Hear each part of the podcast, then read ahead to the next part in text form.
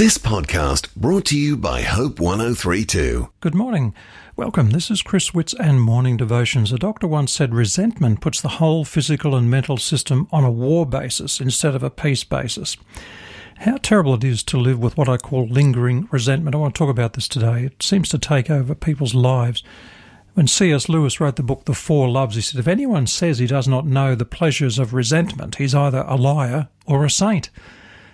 Interesting. What did he mean by pleasures of resentment? In some bizarre way, do we get pleasure from a burning resentment? I think so.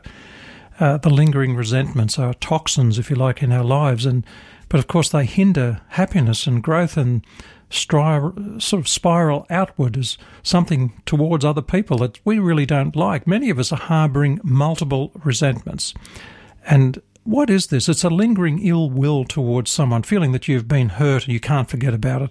It's this emotion that we often feel without recognizing it for what it is. And so there's no end to the number of issues, both small and large, that have fired a sense of resentment in people that can sneak up behind us. And uh, how do we handle it? What do we do with it? Now, Selwyn Hughes wrote a delightful Bible study notes for most of his life. Uh, I read them myself. He died in 2006. But in one of his daily readings, he tells of a missionary who to- came home because of a mysterious illness. The doctor couldn't diagnose this.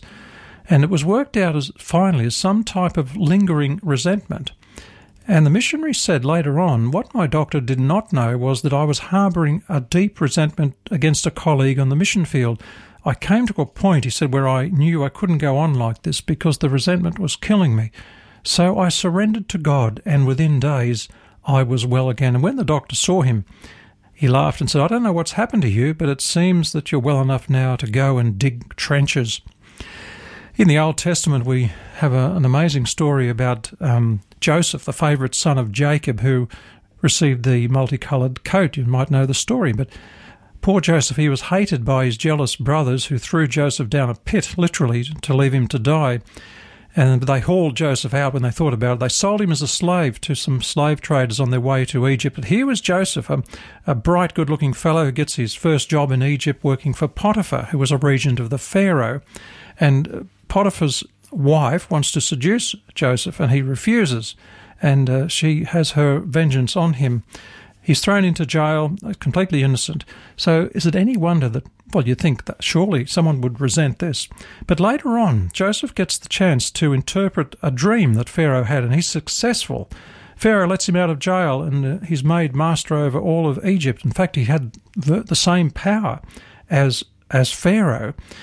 So all this happened so that when his brothers, who sent to Egypt because of a famine, they met Joseph, and here was Joseph in this exalted position with the power to meet their need. Now, he wasn't a saint, of course. Joseph was no saint, but he did have strong faith in God's providence, and he believed that God had a plan for him. So, remarkably, he overcame the resentment and the hurt, and he was reconciled to his brothers as if nothing had ever happened. Isn't it a wonderful story? You can read that in the Old Testament.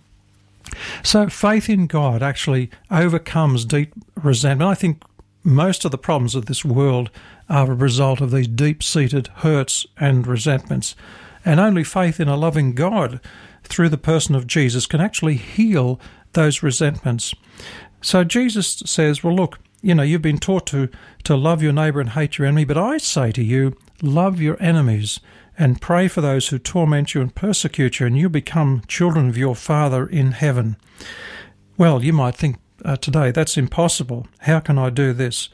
You might say, I, I can't help being resentful. It's just the way I am. It's my nature. But let me say this morning that it's God's grace that is there, available, freely available for you.